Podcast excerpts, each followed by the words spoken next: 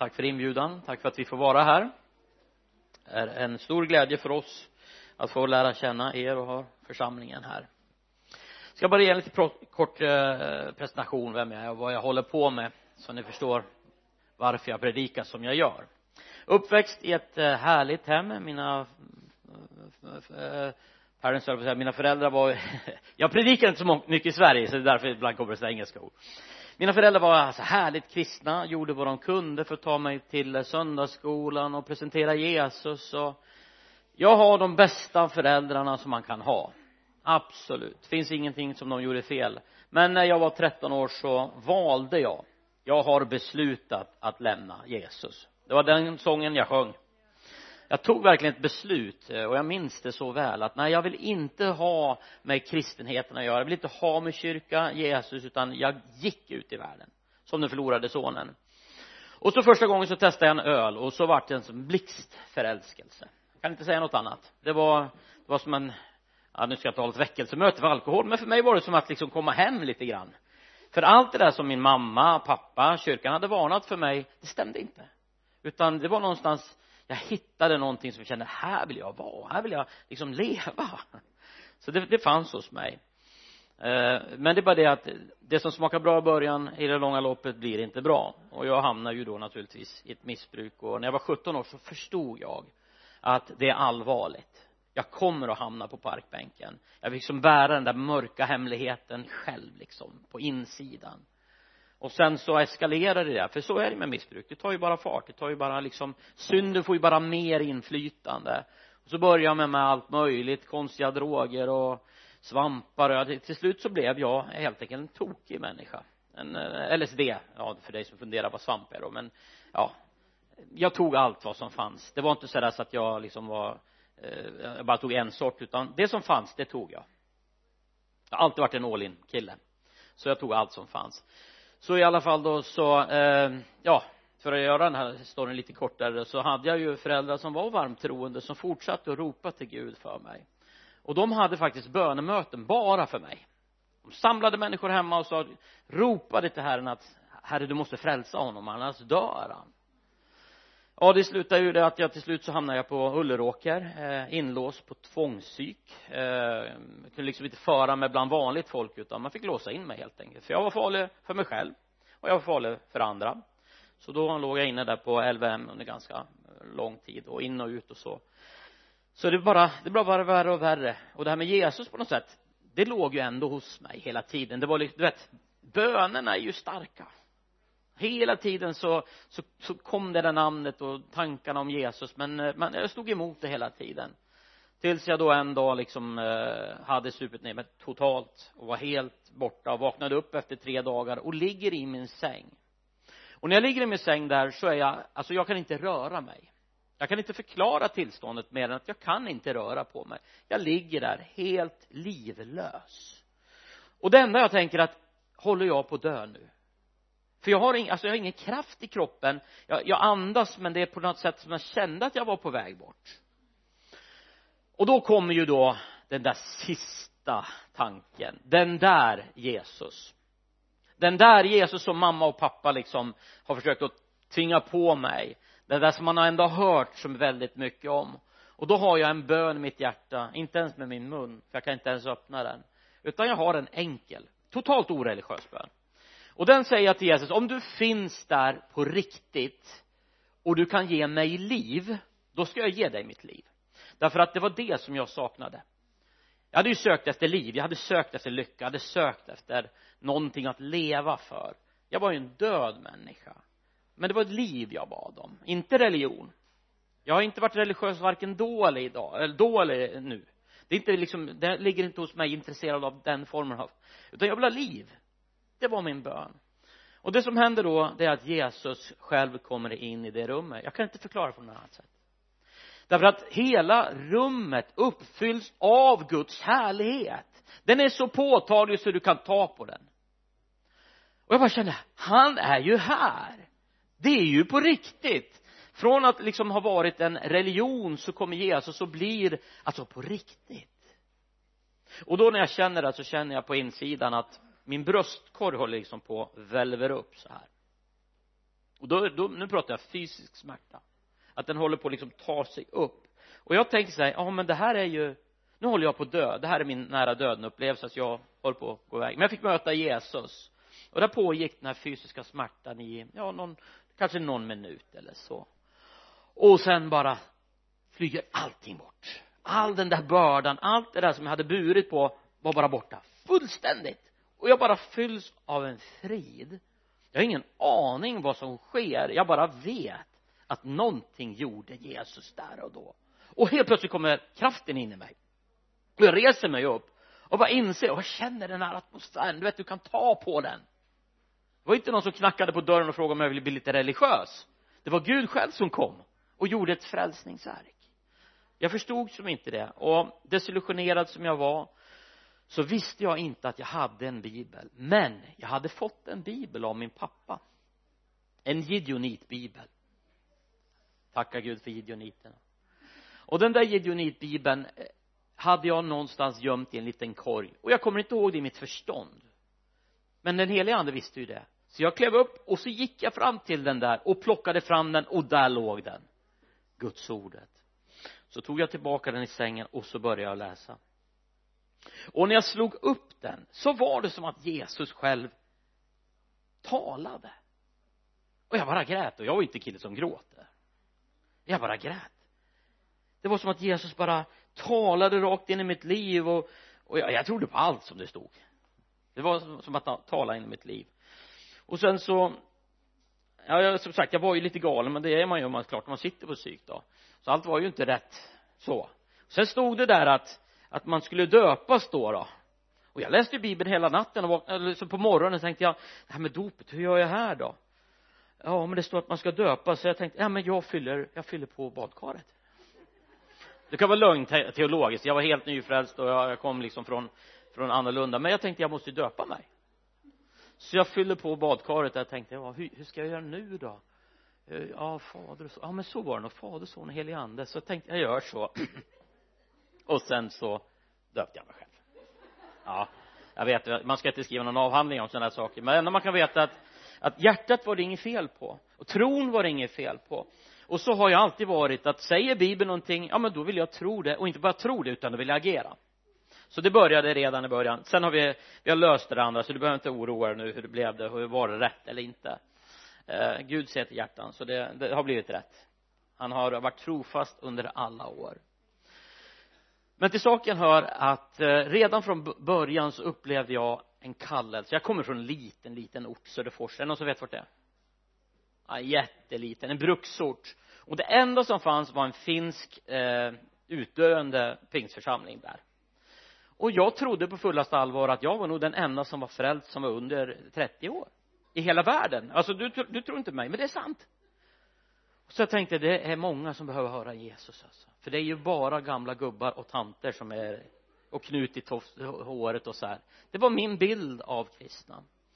Sen dröjer det inte så länge kanske någon vecka jag har inte exakt tidsformat men till saken hör att jag hade en son sen tidigare då som då var runt fyra år.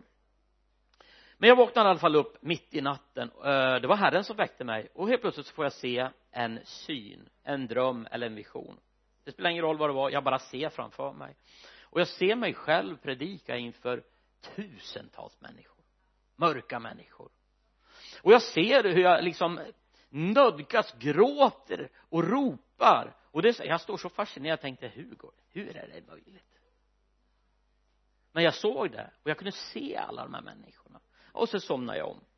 Nu händer det här natten efter också. Precis på samma sätt samma syn. Jag ser dem och jag ser mig själv predika som jag aldrig har sett. Och till saken hör jag hade aldrig hört talas om Reina Bonke eller Oral Roberts eller någon av de här evangelisterna. Det fanns inte. Jag hade ingen liksom aning om dem. Och så går det tredje natten jag får precis samma syn. Exakt samma sak jag bara ser skaror av människor och jag ser mig själv predika. Men vid det tillfället så var min son i samma rum mitt i natten och vi har ju lärt oss att när vi kommunicerar med Gud så gör vi med hjärtat, eller hur? Vi behöver inte öppna munnen. Utan han kommunicerar med våran inmänniska så där ligger jag mitt i natten. Jag är så fascinerad över den här filmen. Och jag är liksom inte jag har inte fattat liksom vad som pågår. Att det är Gud som vill förmedla någonting. Men till slut så bara säger jag till henne men alltså vill du verkligen att jag ska göra detta? Och det säger jag ärligt med mitt hjärta men inte med min mun det är väldigt viktigt. Ska jag verkligen göra detta? Och då reser min son sig upp 90 grader i sängen och säger med en hög mansröst fyra ovan då ja! Är det sant? Ja! Och så går han ner igen. Och ja! Oh. och då kommer mitt nästa gudsmöte. Då får jag möta Gud i hans helighet. Jag var så rädd jag var så rädd alltså in, in, nu ska jag uttrycka mig gudsfruktan. Jag var rädd därför att Gud var så nära. Samtidigt förstod jag att Gud hade en plan för mitt liv. Han ville använda mig som hade gjort bort mig totalt. Som hade bränt all mark. Ja men vem skulle lyssna till mig? Alltså det, det är ju så absurt. Det är så absurt att någon skulle lyssna på mig och att jag som var så rädd för människor hade social fobi jag hade ju pajat mitt psyke. Jag var, alltså jag var inte människa på det sättet. I psyk kunde jag inte ens äta med människor. Jag kände mig inte värdig. Så det jag gjorde är att jag tog liksom mitt, mitt bröd och så, så, så gick jag på toaletten så satt jag där inne och åt för mig själv. Alltså jag var så paj. Så jag kunde inte vara med människor. Jag hade så extrem social fobi och kopplat till det här då att jag på något sätt skulle predika inför tusentals människor det är ju en helt omöjlighet. Det går inte. Så men jag ända sa ja herre du du kan göra det men jag tror det. Och sen hade Gud min, sin resa för mig och det slutade som han sa det blev som han sa. Idag har jag fått resa över hela världen och få haft de här kampanjerna och sett de här synerna de har blivit i fullbordan. Och vet du vad? Det var inte mina drömmar. alltså det var inte mina drömmar. Det var Guds plan över mitt liv. Och jag är oerhört ödmjuk inför vad Gud har utvalt. Och så är det väl med alla som har tjänat Gud. Visst är det så? Man är ödmjuk inför det Gud har sagt till en. Och jag är bara ödmjuk nog att säga men jag vill vara med. Jag vill se ännu mera. Så det är lite grann bakgrunden till eh, varför jag gör som jag gör. Och varför gör jag det ytterst sett? Ja det finns en väldigt enkel anledning. Den är inte komplicerad jag älskar Jesus så fruktansvärt mycket. Jag älskar honom av hela mitt hjärta.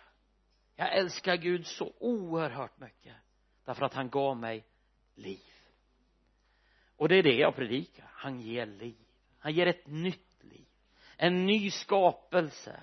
Du vet han började inte renovera gamla Mikael utan han sa låt det där dö nu.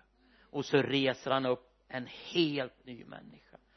Du vet när jag möter mina gamla polare de tror att de känner mig de har ingen aning. De har ingen aning vad Gud har gjort för verk. Ett frälsningsverk som han själv har gjort i mitt liv. Det är så Gud fungerar. Därför har jag också överlåtit mitt liv väldigt mycket till människor som har varit utslagna. För du vet varenda en jag ser ser jag mig själv i dem. Jag gör det. Vi har en eh, bibelskola i Sri Lanka som heter From Zero to Hero. Det är nollor utöver nollor. Men varenda en av dem ser jag mig själv i dem och jag tänker de ska gå till nationerna. De ska förändra landet. Jag har ett oerhört hjärta för människor som har varit utslagna. Så det är en liten kort presentation varför jag varför jag gör som jag gör. Och som sagt var jag, jag predikar väldigt sällan i Sverige idag. Tio år sedan ungefär så predikade jag väldigt mycket i Sverige. Men sedan dess har jag varit utomlands nästan konstant. Jag är inte mycket hemma. Utan vi har ett stort missionsarbete. Så vi, vi ska presentera det här senare för er som är intresserade av att höra det. Eh, men det kan nog vara väldigt intressant för många av er att höra det. Så det tar vi senare. Men jag har ett gudsord som har liksom funnits under senaste jag skulle vilja säga senaste halvåret eh, som handlar om evigheten som handlar om döden men som också handlar om himlen. Och det är någonting som har fastnat i mitt hjärta eh, du vet som predikant så ibland så får du leva i vissa tider för vissa saker jag predikade till exempel mycket om Jesu återkomst och då fick jag leva väldigt länge i det. Men sista tiden har jag predikat väldigt mycket om evigheten. Och jag tror att vi som kristna har tappat någonting av blicken på evigheten som vi behöver återvinna som församling. Därför att det är ju så mycket idag att man tror liksom att vi lever för evigt på den här jorden. Jag menar det är bara att titta på på Facebook där man liksom ska alltid liksom lyfta fram liksom att man lever här och nu och det är liksom forever young sjunger man. Det är de, den form av lovsång, eller hur? Man liksom lyfter fram hela tiden att man ska vara evigt ung på något sätt att man ska aldrig någonsin dö. Men det är bara det att vi kommer ju alla att en gång dö. Och det, det är många kristna som jag möter som är rädd för döden. Och jag, jag kan förstå det. Därför att det är ju liksom på ett sätt skrämmande men på ett sätt så är det inte det. Det är ju det som nästan är målsättningen. Alltså få kliva av den här kroppen köttet, världen konflikterna, missförstånden. Allt som finns i den här världen. Och sen så får man börja leva på riktigt. Alltså jag måste säga jag längtar till himlen så något våldsamt. Jag kan inte berätta alltså. Men alltså jag mediterar och tänker på alltså mediterar betyder att jag tänker på det. Jag, jag ser fram emot det. Vad vill jag se först? Vad vill jag göra? Alltså jag, innan jag går och lägger mig så brukar jag bara le och så åh, och så den där pärleporten och, och mitt namn där som finns i boken. Och så jag tänker oerhört mycket på det. Och döden har ju varit väldigt nära mig många gånger när jag varit missionsfält. Jag har ju varit utsatt för många olika faror och bland annat så fick jag vara med 2015 i den stora nationella jordbävningen i Nepal. Då var jag ja det är en story i sig men där fick jag verkligen överlåta mitt liv fullständigt i Jesu händer men någonstans så behöver vi återvinna det här med liksom evighetsperspektivet. För varför gör vi det vi gör i World Missionaries? Jo men vi har ett perspektiv som sträcker sig utanför den här jorden. Det finns ett val som alla människor behöver göra. Det finns ett val som vi behöver ge människorna. Och framför allt behöver vi presentera en väg fram till en evighet med Jesus så det är något som klingar i mitt hjärta hela tiden. För döden är ju är på ett sätt extremt rättvis. Därför att den kommer till fattig och den kommer till rik. Men den är också väldigt orättvis. Därför att den kommer till den som är ung medan det kommer den som är gammal. Men döden kan vi inte, någon av oss kan fly utan den kommer. Vi vet det. Det är liksom men vad gör vi under tiden? Vad investerar vi i? Och jag skulle vilja läsa utifrån Lukas 16 och sen så lägger jag bara en liten grund där och sen ska vi gå vidare och kolla lite uppenbarelseboken. Det kommer att bli väldigt upplyft idag. Om det börjar lite tungt oroa dig inte. Jag tar igen all den marken. Jag är, jag är inte en predikant som bara kommer och lägger saker och ting liksom på dig så att, eh, utan jag kommer att visa en utväg. Jag alltid. Alltid en utväg men Lukas 16 så finns det en, en story som är lite tung sådär. Och det är om eh, den rike mannen och Lazarus. Och där står det så här. Det var en gång en rik man som var klädd i purpur och fint linne och varje dag levde han i lyx och överflöd. Samtidigt låg en tiggare som hette Lazarus vid hans port full av sår. Lazarus längtade efter att få några rester från den rike mannens bord. Hundarna kom till och med och slickade hans sår till slut dog tiggaren och fördes av änglarna vid platsen till Abrahams sida. Den rike mannen dog också och blev begravd. När han slog upp sina ögon i dödsriket där han plågades såg han Abraham långt borta och Lazarus vid hans sida. Fader Abraham ropade han förbarma dig över mig. Skicka Lazarus hit för att doppa fingertoppen i vattnet och svalka min tunga. Jag plågas i dessa svåra lågor. Men Abraham sa till honom mitt barn kom ihåg att under din livstid fick du allt det som det var goda medan Lazarus fick det onda. Nu är han här för att tröstas medan du är där för att plågas. Dessutom finns en stor klyfta som skiljer oss åt.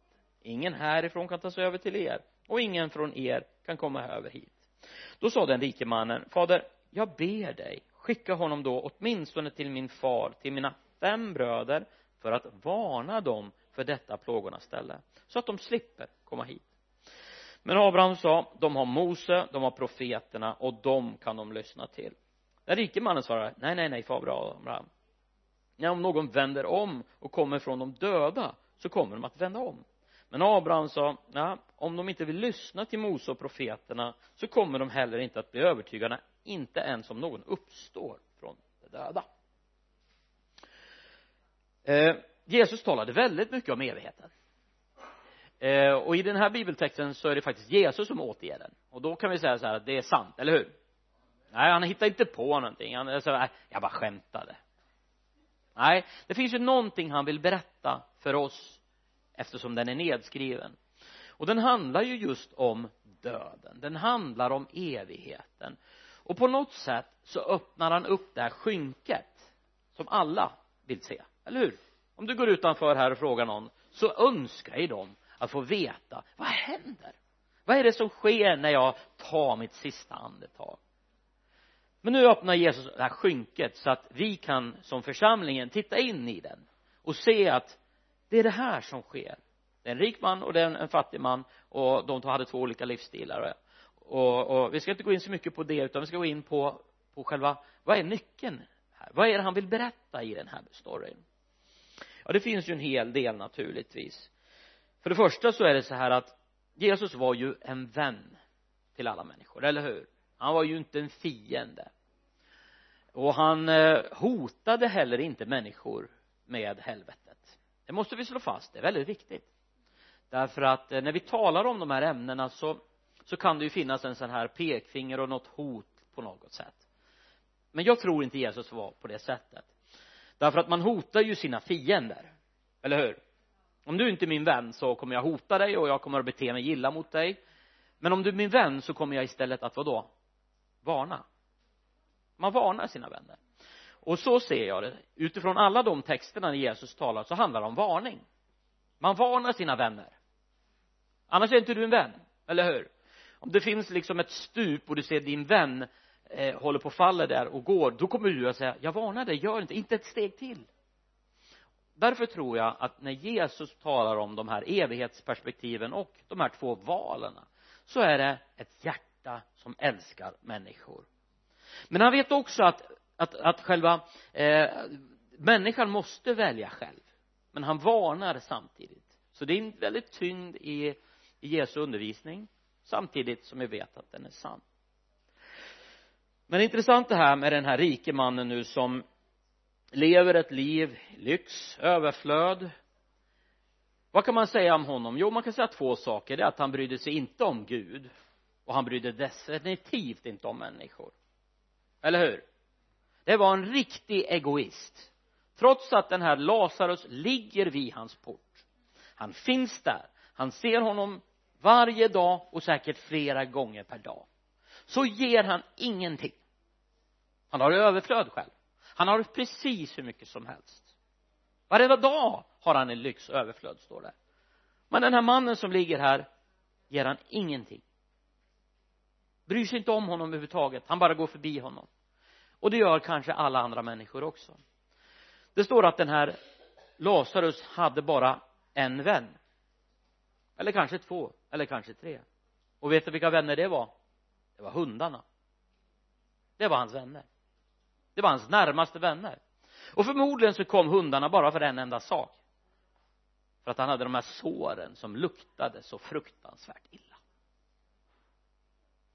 Det var den enda vännen han hade. Och kanske var den enda empati kanske den enda närheten med någon varelse. Så man kan säga att den här människan han levde i helvetet på den här jorden. Absolut. Och det finns många människor som gör det. Men det finns en vrede över denna rike mannen väldigt tydligt. Hur man kan leva så egoistiskt och inte bry sig. Och framförallt brydde han sig inte om Gud. Och han brydde sig heller inte om evigheten. Och det finns många människor som lever på samma sätt idag utanför. De bryr sig inte om evigheten. De tänker inte på evigheten. Utan forever young. Jag lever här och nu. Det är här jag är kung. Jag lever här och nu. Och så glömmer man bort att vet du vad? Du lever en liten liten kort stund. Väldigt liten kort stund. För när du dör så kommer du inte att försvinna. Det är det många människor tror. De tror att de kommer att försvinna.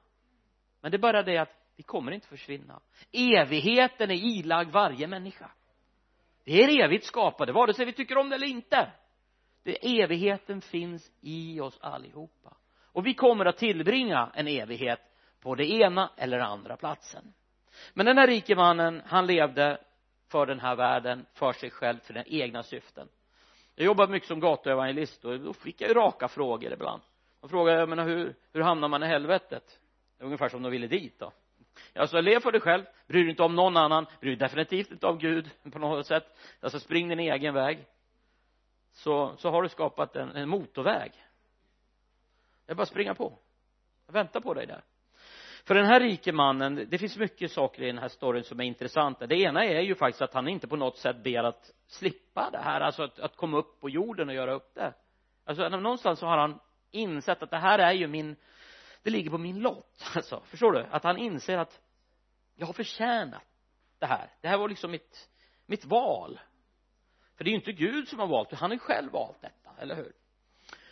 Så där är han i alla fall och han, han plågas ju nå och det är, det är rätt intressant därför att han, Abraham säger kom ihåg medan du levde. Så att det betyder att när vi har lämnat den här kroppen så finns ju fortfarande minnet kvar av jorden.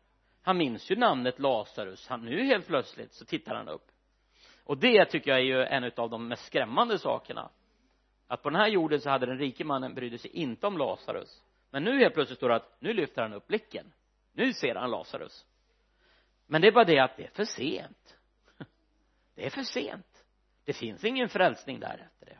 Utan nu är det för sent. Nu lyfter han upp blicken. Nu helt plötsligt ser han honom. Och nu börjar han kommunicera med Lazarus.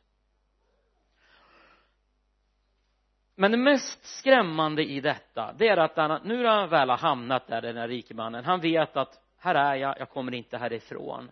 Det här är liksom mitt val på något sätt. Det är då han kommer på aj. Jag har fem stycken bröder. Och vi är en rik familj förmodligen. Och alla mina fem bröder de har samma livsstil. De levde precis som jag. Så nu vet han att de springer just nu på den här motorvägen. De är på väg hit. Och nu är han desperat. Och nu ber han kanske för första gången i sitt liv. Han har aldrig bett. Han har inte varit religiös, han har inte brytt sig om Gud, inte någon gång men nu säger han fader då ber jag dig. Men det är för sent. Men det är som att han har ett bönemöte nere i helvete nästan. Det låter jättekonstigt men eh, men han ber åtminstone. Men vad ber han om? Han vet att hans fem bröder springer mot detta ställe. Han säger kan någon varna? Eller hur?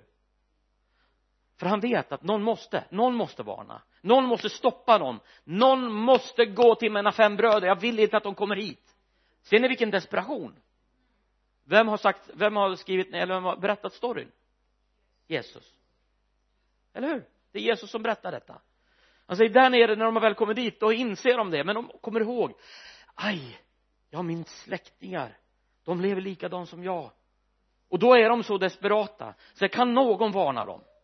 Och när han är där nere då tänker han så här jag har en plan. Ja vet du vad? Abraham om du, om du, om du tar Lazarus och han får väckas upp från de döda och han får gå tillbaka. När de ser det här miraklet då kommer mina fem bröder att bli frälsta och de kommer att räddas. Eller hur? Det är hans plan. Men vad är Abrahams svar? Han säger nej. Under och mirakel det kommer inte att frälsa människor. Det kommer att få människor intresserade. Eh, så är det. Det är absolut så. Men det frälser inte människor nej. Utan han säger så här ja de har Mose och profeterna och om de lyssnar till dem så skall de bli frälsta. Så i den här storyn så finns det alltså en lösning på själva problemet. För det är precis det han säger. Om de lyssnar till Mose och profeterna då kommer de inte att hamna här och då måste ju vi veta, alltså vad är Mose och profeterna om det är det som är rätt, då måste vi veta det, eller hur?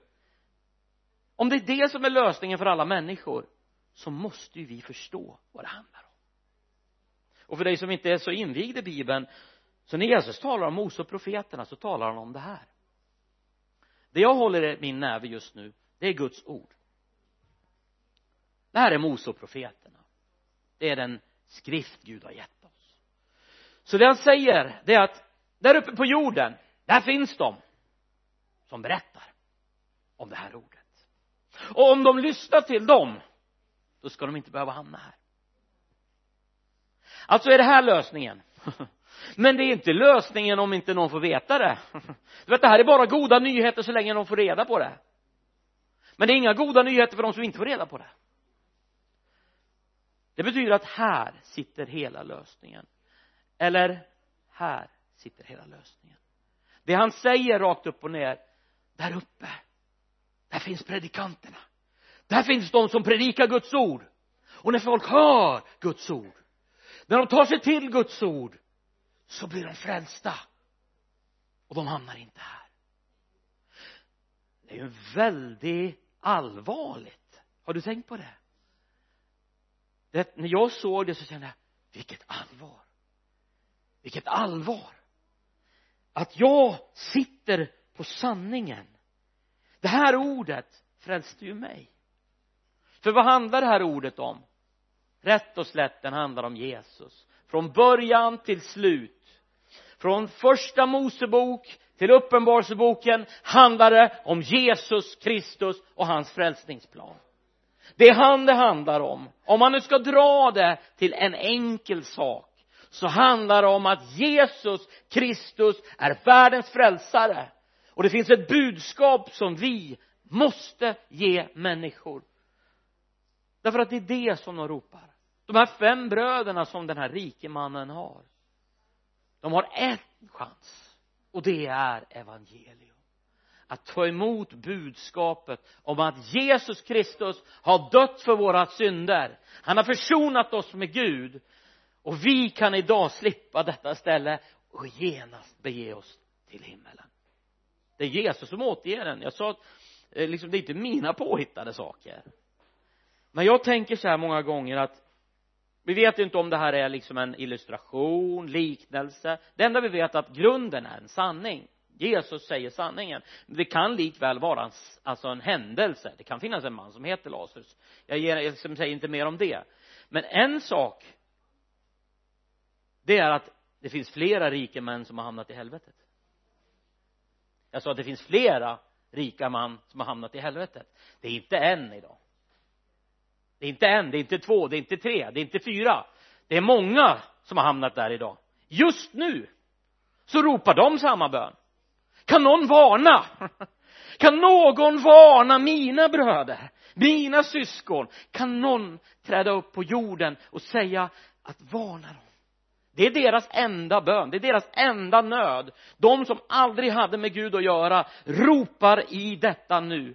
Kan någon varna mina fem bröder?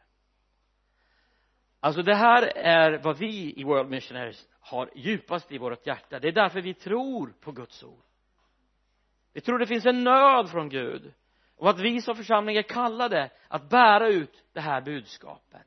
Men syvende och sist så är det det det handlar om och då ska jag säga att vi är inte de som kommer med hot, med pekfingrar. Du, vi är fyllda av så mycket kärlek. Vi är fyllda av så mycket nöd och nåd för människor. Men en sak, det är fädernas gamla stigar som har predikats i århundraden, ja tusentals. Vi tror på en himmel, vi tror på ett helvete. Vi plockar inte bort de obehagliga sanningarna som det ändå kan vara. Utan vi tror det.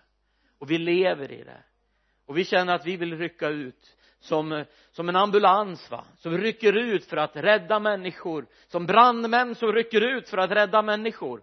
Jag menar en brandman kommer ju inte dit och slår ihjäl de människorna eller stoppar in i ambulanser för att slå ihjäl dem eller, eller hur? Vi kommer med barmhärtighet.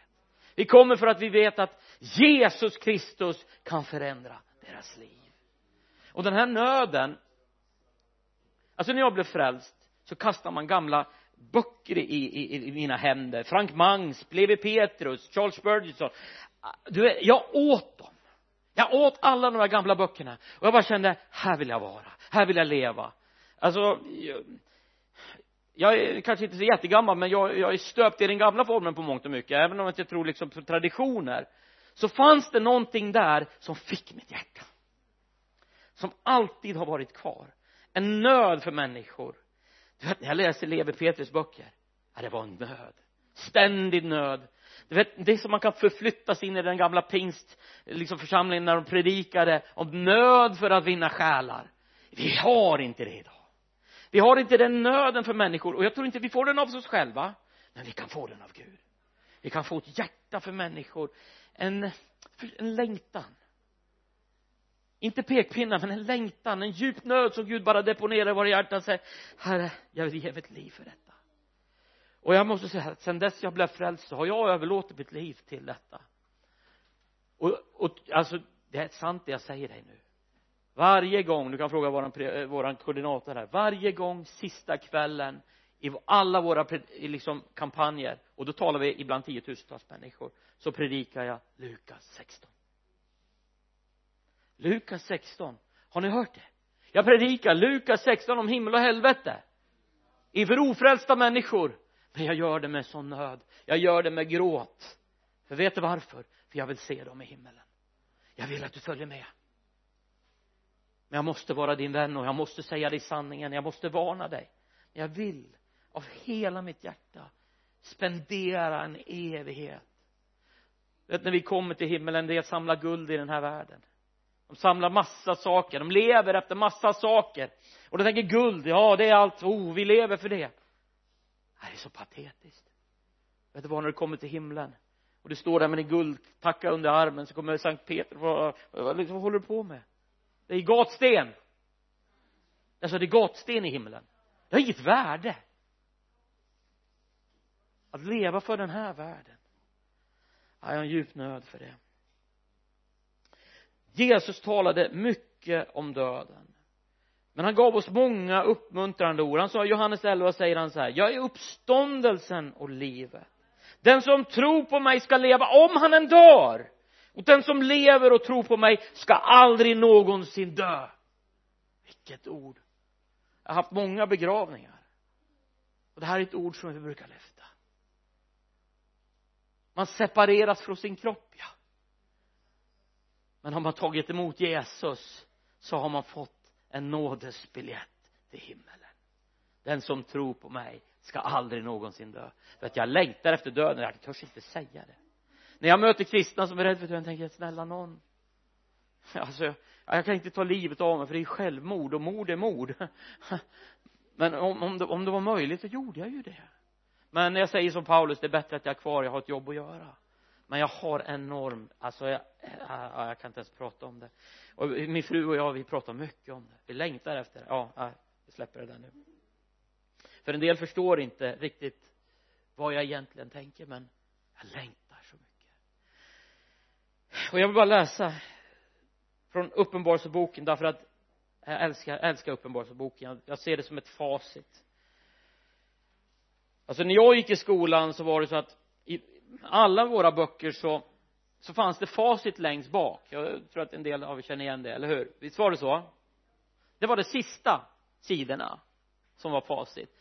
Men det var det att de hade kommit på en klurig sak. För att inte kolla på facit så, så var man tvungen att vända den upp och ner, eller hur? Kommer ni ihåg det? För då syntes det så tydligt att man skulle fuska. För jag fuskade jättemycket. Så jag försökte liksom sådär. Längst bak och så var den upp och ner ja. Och jag tycker på något sätt att det är en bra liknelse på uppenbarelseboken. Den är längst bak och den är liksom upp och ner. Men det är facit. Eller hur? Det är facit. Det är sanningen. Han berättar redan nu vad som ska ske. Och den boken säger många den är tung. Jag säger den är inte tung. Salig är var och en som läser denna skrift säger han. Du vet du behöver inte förstå allting men du kommer att bli salig bara du läser den. Jag blir salig när jag läser den jag förstår inte alla dessa huvud som dyker upp på hästar men jag tycker jag blir salig. Men det finns saker och ting som vi ändå kan förstå. Och i uppenbarelseboken kapitel 11 ja förlåt eh, kapitel 21 så så talar det om en ny himmel. Låt oss läsa detta för det här är vad vi en dag ska få se. Uppenbarelseboken 21 vers 1 4 och jag såg en ny himmel och en ny jord. Den första himlen och den första jorden var borta och havet fanns inte mer och jag såg den heliga staden. Den nya Jerusalem komma ner från himmelen från Gud redo som en brud som är smyckad för sin man. Och jag hörde en stark röst från tronen. Se nu står Guds boning bland människorna. Han ska bo hos dem. De ska vara hans folk och Gud själv ska vara hos dem. Och han ska torka alla tårarna från deras ögon. Döden den ska inte finnas mer. Ingen sorg ingen gråt ingen plåga för det som förr var är nu borta. Halleluja. Alltså vilka verser. Det är fantastiskt. Alltså han talar om att han ska torka våra tårar. Han ska göra allting nytt. Du vet när Guds grundtanke vad var det? När han skapade den här jorden så skapade han inte synden han hade ingen tanke på att lägga lite förbannelser depressioner. Vad ville han? Han ville bo bland sitt folk. Det var Guds grundtanke från början. Han vill ha umgänge med dig. Han vill ha umgänge med dig. Han vill ha umgås. Det är hans tanke, eller hur? Evangeliet är enkelt. Gud vill ha med människor att göra. Han önskar ingenting hellre än att få umgås med oss. Vilken nåd! Alltså vi som är bräckliga kärl som inte är någonting som har utväljaren säger jag vill ha umgänge. Jag vill umgås. Jag vill prata med dig. Jag vill vara med dig. Alltså vilken Gud! Vilket budskap vi har! Det är hans grundtanke. Sen går vi in i mörkret. Vi flyr in i mörkret. Vi lever i mörkret. Vi vill vara i mörkret. Vi vill inte vara i ljuset för vi vet att när vi konfronteras med ljuset så kommer ju synden fram, eller hur? Jag levde i mörkret, djupaste mörker. Jag ville vara där. Jag gillade drogerna. Jag gillade det. Men så kommer Jesus med ljuset. In i mitt liv. Förändrar allting. Helt plötsligt så får jag komma tillbaka. Som syndare får jag börja umgås med Gud igen. Visst är det underbart? Alltså umgås med Gud. Det är Guds grundtanke men synden kom in och bröt allt det som Gud hade bestämt över oss. Men han gav inte upp. Alltså han gav inte upp. Han gav inte upp. Han sa jag ska fullborda mitt verk. Det jag har bestämt säger Gud det ska gå i fullbordan. En dag så ska han bo bland sitt folk igen.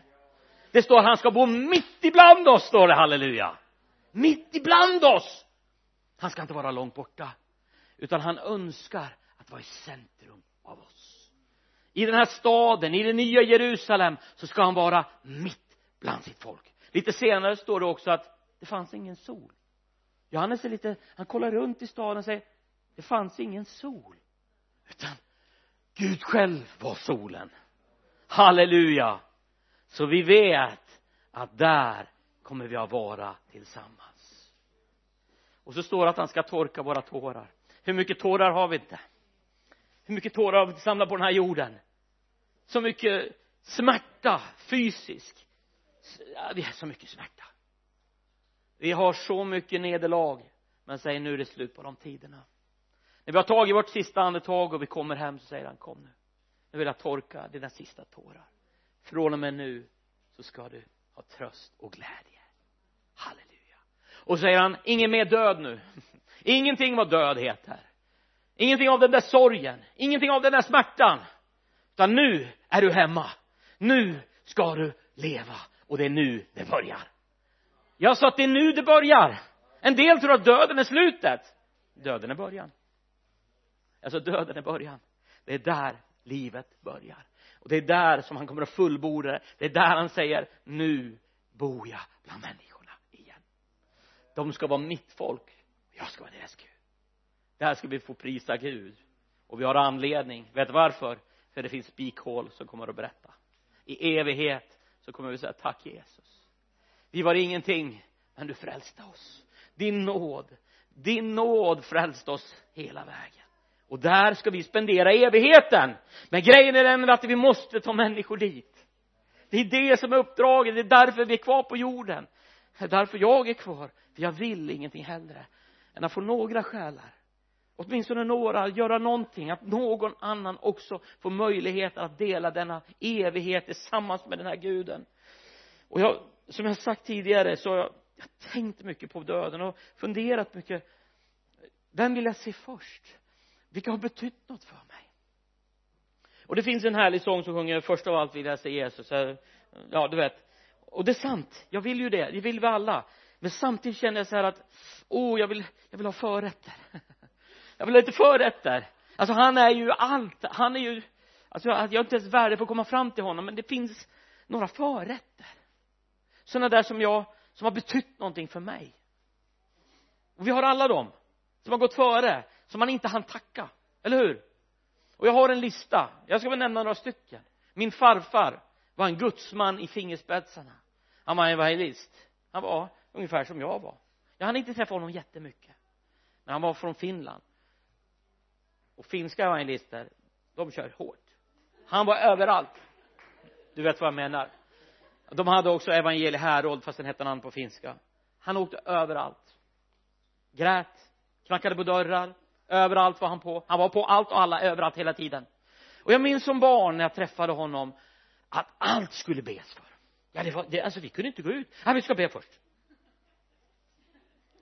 Men det var någonting med honom hela tiden som var som var attraktivt men min pappa berättade lite senare att han hade en bön. Och det var att någon av hans söner eller döttrar också skulle tjäna Gud. Det var bara hans bön. Hade, pappa hade nio stycken syskon. Men ingen ville tjäna Gud. Ingen tog sig an bönerna. Och sen har jag en massa kusiner jag tror jag är 50, 60 kusiner. Jag är jättemycket, stor släkt. Ingen tog sig an men du vet min farfars böner de gick inte från den här jorden. De var alltid kvar. Du kan vara trygg att bönerna de lämnade vi kvar. Min farfars böner de var kvar. De bara väntade. Vem ska jag ta? Tills han såg mig. Allting kom på mig alla de bönerna som min morfar eller farfar hade ropat ut kom till mig. Han är en av mina förrätter. När jag får träda fram och säga tack. Ska jag bara berätta om de tusentals människor som jag har fått lätt till Herren på grund av att du ropade också ut till Herren. Han var en av de förrätterna. Jag har en annan som jag inte ens har namn på men som har gjort ett djupt, djupt intryck i mitt liv. Jag är uppväxt i ett pingstfamilj som jag berättade. Och jag minns de här mötena som barn. Jag minns de här äldstebröderna som la händerna på mig. Du vet jag hade alltid snedlugg. Jag hade hår på den tiden. Och, och jag hade liksom snedlugg så här och då skulle man sitta fint på sin stol. Men när jag kom så kom de alltid och förstörde min snedlugg alltid. Och jag försökte rätta till den där. Och alla gjorde ju samma sak. När jag väl liksom hade rättat till den så kom ju nästa. Och jag förstod ju som inte riktigt varför tills idag då gör jag samma sak. Och varför gör jag det? Välsignelse jag ber alltid när jag lägger händerna på dem. De vet inte om det. Eller hur? Så gör vi väl allihopa antar jag alltid passar jag på. Så lägger jag handen på dem. Ber lite kort bara. Ber välsigna för det var det de gjorde. Men det finns en kvinna som jag vill lyfta fram som jag inte har namnet på. Jag tror hon var kanske lite lätt förståndshandikappad och kanske mycket också. Jag bara minns henne för hon sa ingenting. Hon var gammal. Jag tänkte hon var 200 år. Ja som barn tänker man ju så. Alltså men min pappa brukade hämta henne. Hon sa ingenting i bilen. Hon satte sig bara i bilen. Inte ett ord. Hon var stor gammal. 200 år. Ah, ja. Men det hon gjorde då hon tog sig fram med kryckan satte sig på andra bänkraden. Och det dröjde inte mer än några minuter så började hon. Sådär. Och så och så bara började hon att gråta och när hon gråt, grät så kom det en atmosfär. Som, jag, som barn förstod jag inte men jag gick alltid och tittade vad är det med henne? Vad är det med henne? Och så låg hon strandad som en val över hela bänkraden. Och grät. Och grät. I vånda. Och det var någonting som drog mig till denna gamla tant. Det var någonting som hon hade som ingen annan hade. Jag kunde inte för, jag förstod inte vad hon hade. Men någonting med henne drabbades jag så oerhört av i mitt hjärta. Jag attraherades av det. Jag förstod ju sen att det är klart att hon hade en bönetjänst. Eh, men hon såg ju aldrig någon frukt av sitt liv. Hon gick säkert in i evigheten säkert besviken av att det var ingenting mera. Förstår ni? Jag kanske inte vann någon människa jag kanske inte gjorde någonting. Men det är en av mina förrätter. Jag ska berätta för henne vad du betydde för mig alltså din kontakt med Gud. Du hade med Gud att göra. Jag kände det som barn. Det var attraktivt alltid. Det var så attraktivt med ditt liv. Fast du inte sa någonting. Kände jag det som barn. Och det du hade det ville jag ha. Än idag det djupet hon lärde känna Gud. Kanske hon var förståndshandikappad. Hon sa ingenting. Gammal tant. Jag lovar. Det är en utav mina förrätter när jag kliver in där och jag får träffa henne och alltså? säga tack. Det du hade det formar mig. Jag har berättat om dig inför tusentals människor. Du betydde någonting. Den frukten jag har fått det är du del av. För att jag vill ha med Gud att göra. Har vi inte många sådana som vi liksom har förrätter människor som har gått före? Jag har en, en annan kille jag måste få berätta om. För det är en av de starkaste storyn som finns så när jag levde mitt missbruk så så försökte jag naturligtvis ta livet av mig. Jag ju skärde upp mig jag gjorde allt vad jag kunde. Det gör alla. För jag skrev dikter om döden för jag tänkte att det enda som kan lösa den här situationen det är döden. Det är då jag kan få frid. Det är därför man tar livet av sig. Så jag försökte många gånger. Och mitt allvarligaste försök var när jag tog dammsugarslangen körde långt ut i skogen och satt fart på bilen och bara nu får det vara nog. Och bara gasade så att gasen skulle komma in. Jag minns inte mer än att någon river ut mig från bilen i sista sekunden. River ut mig och sen så in på psyk igen. Jag var så nära. Det var, det var så nära att dö. Men han såg mig i sista ögonblick och vi hann inte riktigt prata om hur det hur det blev som det blev men några år senare så träffade jag honom igen. Och då hade han fått cancer?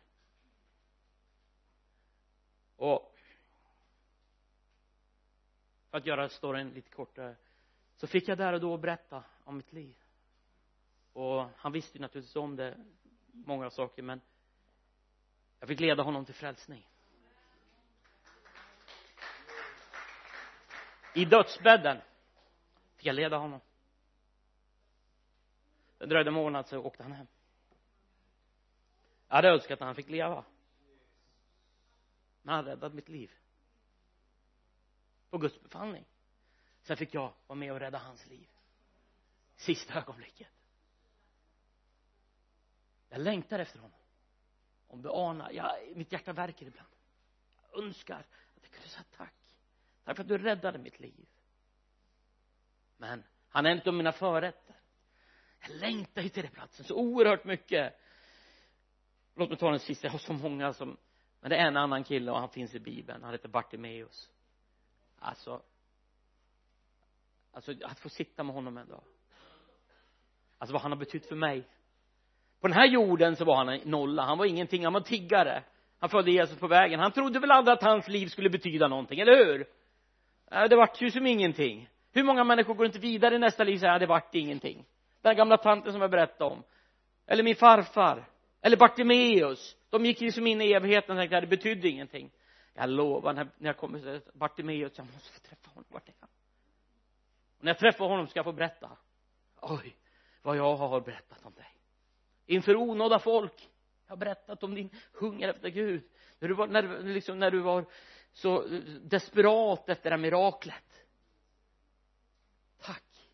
Tack för storyn och det har betytt så mycket för så många människor.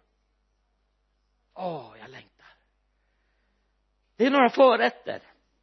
Det är några förrätter. Men sen kommer han.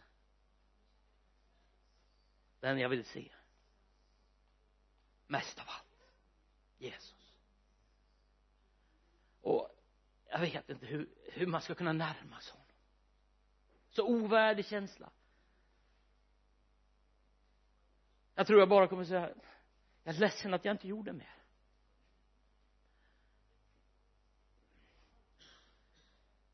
Kan man bara känna nöd att jag kunde ha gjort det bättre.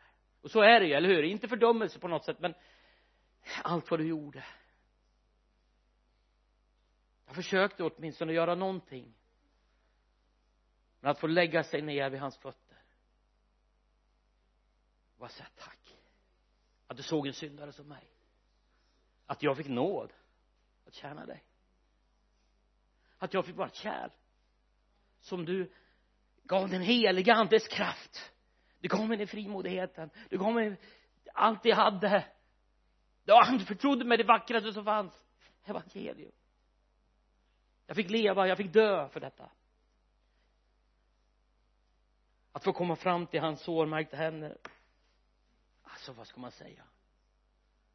Är det inte det vi längtar efter? Att bara få komma fram till dem där. När han kommer fram till dig och säger ditt namn nu ska jag torka dina tårar. Nu lägger vi det bakom oss. Det ska vara en evighet du och jag. Och där ska vi få umgås med Gud. Alltså vi har tappat någonting när det gäller evighetsperspektivet tappar det för att vi lever som forever young, vi lever här och nu. Det är liksom, vi tror att det liksom det här är evigheten. Det finns ett större perspektiv mina vänner. Som församling måste vi ta tillbaka förlorad mark.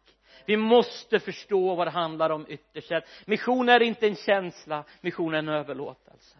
Jag har så många gånger kunnat gett upp liksom jag har haft en fru som har haft cancer i sex år. Och nära döden två gånger jag har haft en dotter som föddes med down syndrom. Du vet om det fanns någon som har kunnat sagt att jag orkar inte så är det jag. Men jag har någonstans bestämt mig. Du gav mig liv. Och jag har sagt jag ska ge dig mitt liv. Jag är inte den bästa, tvärtom. Det finns så många som varit så mycket duktigare än mig. Jag har haft bättre skola, jag har inte ens gått ut nio år grundskola. Jag har inga betyg, jag har inte haft någonting, jag har inte haft förutsättningar på något sätt. Men jag har åtminstone gett mitt liv. Och gjort någonting och jag tror att vi behöver liksom få missionsiven tillbaka. Även till Sverige. Jag vet jag har varit mycket utomlands. Jag har ju knappt varit i Sverige sista tiden men Sverige måste åter evangeliseras Europa måste göra det. Men det är inte bara för att vi är snälla utan det är faktiskt när vi berättar berättelser om Jesus som de kan bli frälst. Det är där det handlar om. Därför att det är det Lukas 16 ytterst sett handlar om när han ger oss svaret på varningen de har Mose, de har profeterna. Och om de lyssnar till dem så skall de bli frälst det här är vårt uppdrag och vi har en mål till himmelen. Men det är inte därför vi sitter här i kyrkorna utan vi måste få liksom ut budskapet. Jag har, jag har så mycket att säga om, om det här. Jag, jag känner att jag liksom, det, det räcker men jag, jag längtar ohyggligt. Jag måste säga det, jag, jag har inte ens ord. Jag har levt i det här liksom temat under så lång tid. Eh, eh jag, jag saknar det. Jag saknar himlen så oerhört mycket.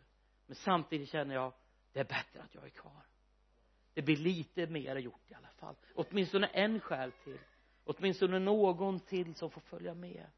Och kanske kanske jag skulle kunna uppväcka en iver. Kanske jag kunde få tillbaka gamla rågångarna som fanns tidigare. Kanske till och med vi skulle kunna få se ungdomar som reser sig upp och säger det är det här budskapet vi vill ta till människorna. Det är det här vi vill leva för. Det är det här vi vill dö för. Kanske till och med att få med och resa upp en armé som bara går ut och predikar. Det är det som är djupast på mitt hjärta det är svårt för mig att predika. Det, sitter så djupt i mitt hjärta när jag predikar om det för att jag lever så mycket i det. Men jag har en längtan.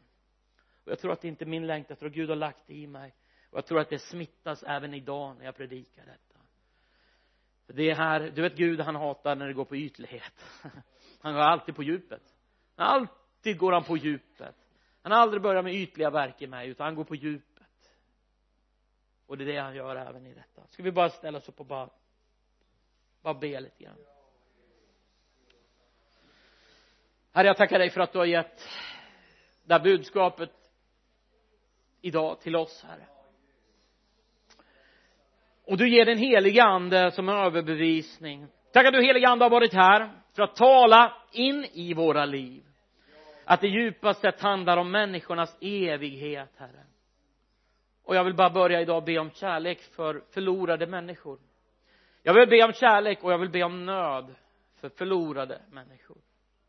Herre vi kan inte ta oss det. Vi kan inte hitta på att vi har det. Det, det går inte. Men jag ber att du ska lägga någonting av ett litet frö i våra hjärtan här idag om att återta den här nöden som fanns hos fäderna där man levde för evigheten på ett annat sätt herre. Så jag ber att här idag ska det finnas överlåtelser. Människor som överlåter sig på något sätt att tillåtas att så in det här fröet i hjärtat. Och jag ber också att du ska lägga i oss ännu mer och även i mig ännu mer herre. Driven av nöden driven av nåden och, och kärleken herre. Och jag tackar dig för den här platsen som är en öppen plats för dig herre. Jag vill tacka dig för att det här är inte en stängd plats utan det är en öppen plats för dig att verka i den heliga andens djup jag vill tacka dig herre tack för Bengt-Arne herre. Tack för, ledarskapet. Jag tackar dig för den här församlingen herre. Jag vill från hela mitt hjärta välsigna dem herre. Och tacka dig för den tillväxt som är men också som kommer herre. Ja jag tackar dig för det herre. Och jag tackar också för evighetsperspektivet som får dimpa ner i hjärtan herre. I djupet herre. Och jag tackar dig och jag prisar dig och jag lovar dig herre. I Jesu namn. Är det okej okay om vi tar en liten förbönstund också här framme? Om du känner att Gud har talat till dig på något sätt och du har någonting som du vill att vi ska be för så är du välkommen. Vi har också förbedjare våran pastor Prianta och även David och så Benny och så är det okej okay, eller? Mm.